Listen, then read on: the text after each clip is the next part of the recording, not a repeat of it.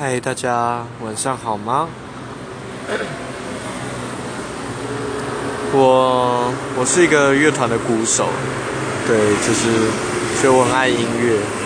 可与其说我热爱音乐，就是其实我更热爱所谓的表演这件事情。就是我很爱展现自我，我很爱分享关于我给身边的人。对，就是在很多人眼里，我就是一个很温暖的太阳，这样。然后，对，今天晚上刚刚一个演出结束，然后东西都收了，大家都欢乐完了，然后宵夜也吃了，大家都散了。然后现在这个时刻，就是一个最有、最最妙的时候吧，就是。就是现在我自己的心情，仿佛一切都非常非常的不一样。对，因为前面所有的欢愉什么的，就现在好像突然变，突然变得一场空。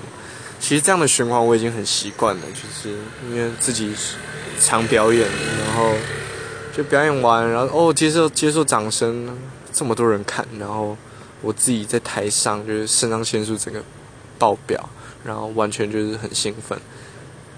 就是对我来说，表演就像嗑药，就是就是我我真的不知道我 我的生活除了表演，到底还有什么支撑我继续走下去这样。然后每次表演哦，好好顺利，得到好多人掌声，然后遇到好多朋友，对。可是当终究会散啦，就是像现在这个时刻，我在等等公车回家，对，想。想在这样的时刻分享给大家，就是就是一个仿佛全世界都安静了下来一样。这样，其实生活不，生活不就这样吗？就是有好有坏，就是嗯不能一直避重就轻，或者是所谓的趋吉避凶。就是当我们一直追求，就是生活，就是就是要美满，就是要好。可是，所谓生活的不美满、不顺利，却又是如此很重要的事情。